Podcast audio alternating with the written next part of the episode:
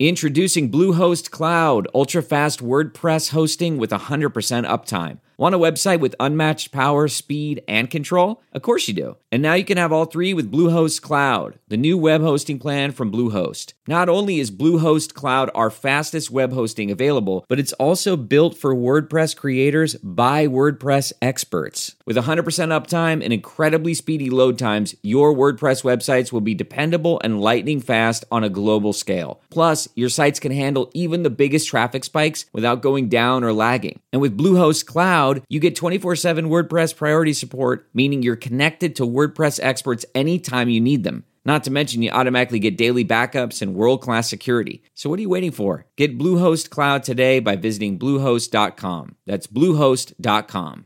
Worried about letting someone else pick out the perfect avocado for your perfect Impress Them on the Third Date guacamole? Well, good thing Instacart shoppers are as picky as you are. They find ripe avocados like it's their guac on the line. They are milk expiration date detectives. They bag eggs like the 12 precious pieces of cargo they are. So let Instacart shoppers overthink your groceries so that you can overthink what you'll wear on that third date. Download the Instacart app today to get free delivery on your first three orders while supplies last. Minimum $10 per order. Additional terms apply.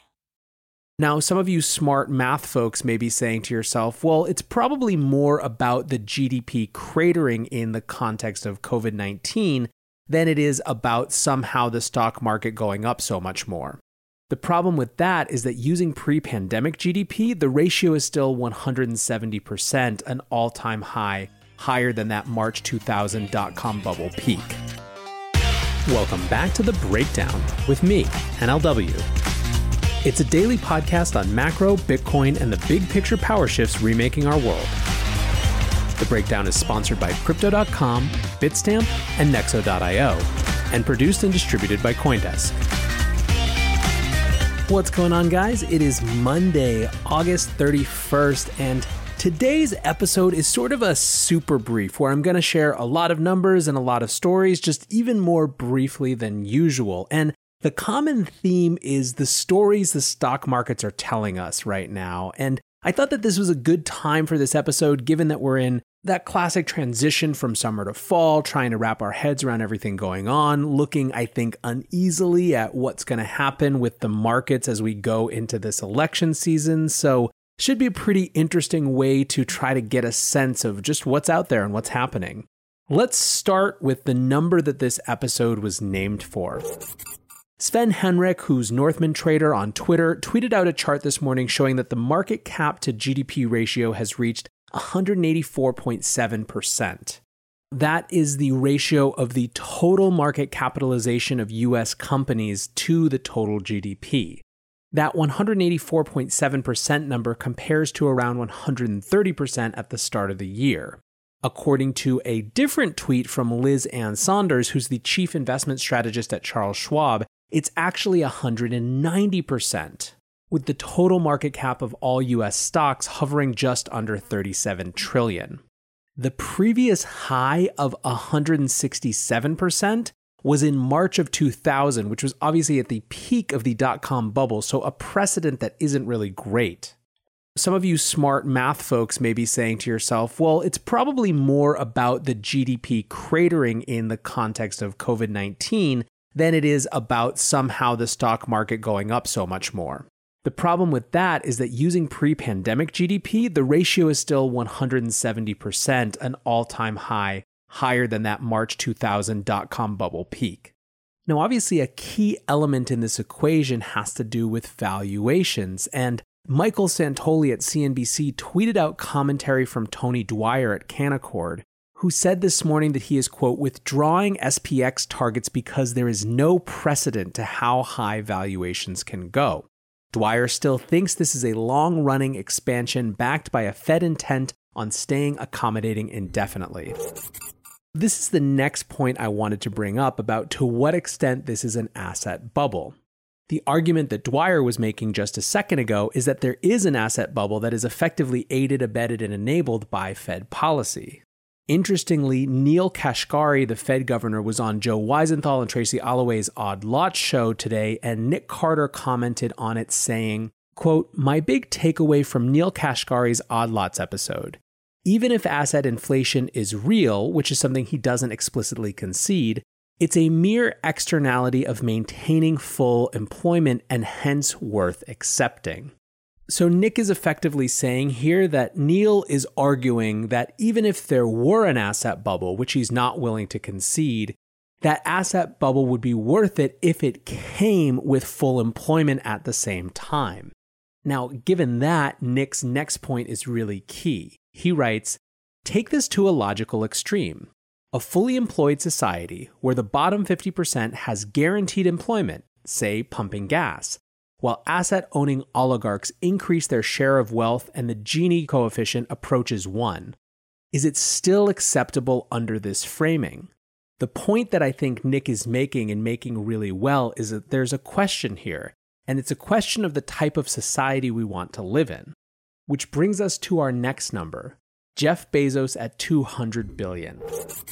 Last week, Jeff Bezos, the founder of Amazon, became the first person ever to be worth $200 billion. This instantly, as you might imagine, became an immense symbol for inequality. Robert Reich tweeted out, Today, Jeff Bezos' net worth hit 200 billion, and Elon Musk's hit 100 billion. Yet 30 million Americans report that their households didn't have enough food in the past week. American capitalism is off the rails. As if to put a nice exclamation point on this, protesters put up a guillotine in front of Bezos' house. This type of symbolism is incredibly important, especially moving into this election season where the stakes of this type of symbolism are higher than ever. What's going on, guys? I'm excited to share that one of this month's breakdown sponsors is Crypto.com. Crypto.com offers one of the most cost efficient ways to purchase crypto out there, as they've just waived the 3.5% credit card fee for all crypto purchases. What's more, with Crypto.com's MCO Visa card, you can get up to 10% back on things like food and grocery shopping. When you buy gift cards with the Crypto.com app, you can get up to 20% back. Download the Crypto.com app today and enjoy these offers until the end of September.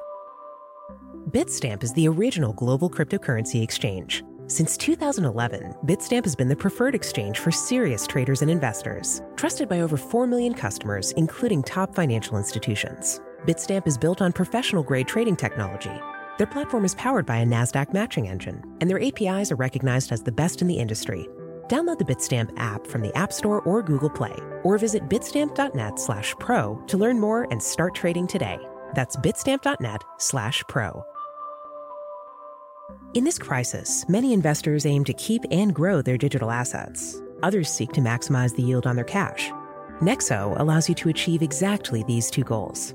The company offers instant crypto credit lines against all major cryptocurrencies, with interest rates starting from only 5.9% APR. Nexo also lets you earn up to 10% annually on your fiat and digital assets. What's more, interest is paid out daily, and you can add or withdraw funds at any time. Get started at nexo.io. The next number that I wanted to look at goes back to Elon Musk, who just was mentioned before, and it has to do with individual stock trading at all time highs. In the first half of 2020, individual investors accounted for 19.5% of shares traded in the US stock market. That's up from 14.9% last year and double where it was in 2010. On some days, the number has been as high as 25%. Now, importantly, and this is one of the big questions for people, is are these folks actually moving markets? It seems to be not the case for huge large cap stocks, but there is some evidence that there is correlation between popularity with individuals and price around some of the smaller stocks and the cases we've heard be most notable this year, the Kodaks and Nikola's.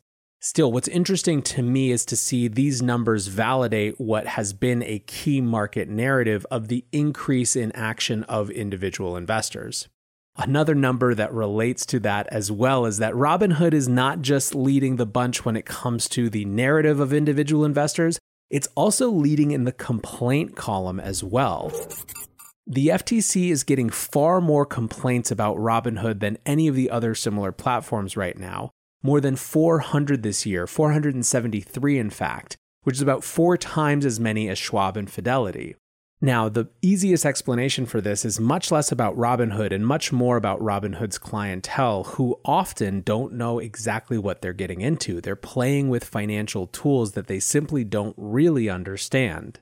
Now, if there is a narrative anchor around Robinhood's neck, it is this it's that the idea that they make it so easy to trade isn't necessarily a good thing. It can, in fact, be a bad thing because people start doing things that they're not prepared for and betting money that they can't afford to lose. Expect this to be a bigger part of the conversation to the extent that this percentage of investors, in terms of what they account for of US shares traded, continues to grow.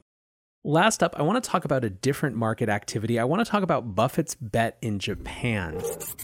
Buffett's Berkshire Hathaway has quietly put in about $6 billion into five Japanese trading houses, taking about 5% stakes in them. And I'm seeing a lot of chatter about this as diversification out of USD priced assets. This certainly seems credible as Buffett has been vocal about his complaint of how expensive things are right now.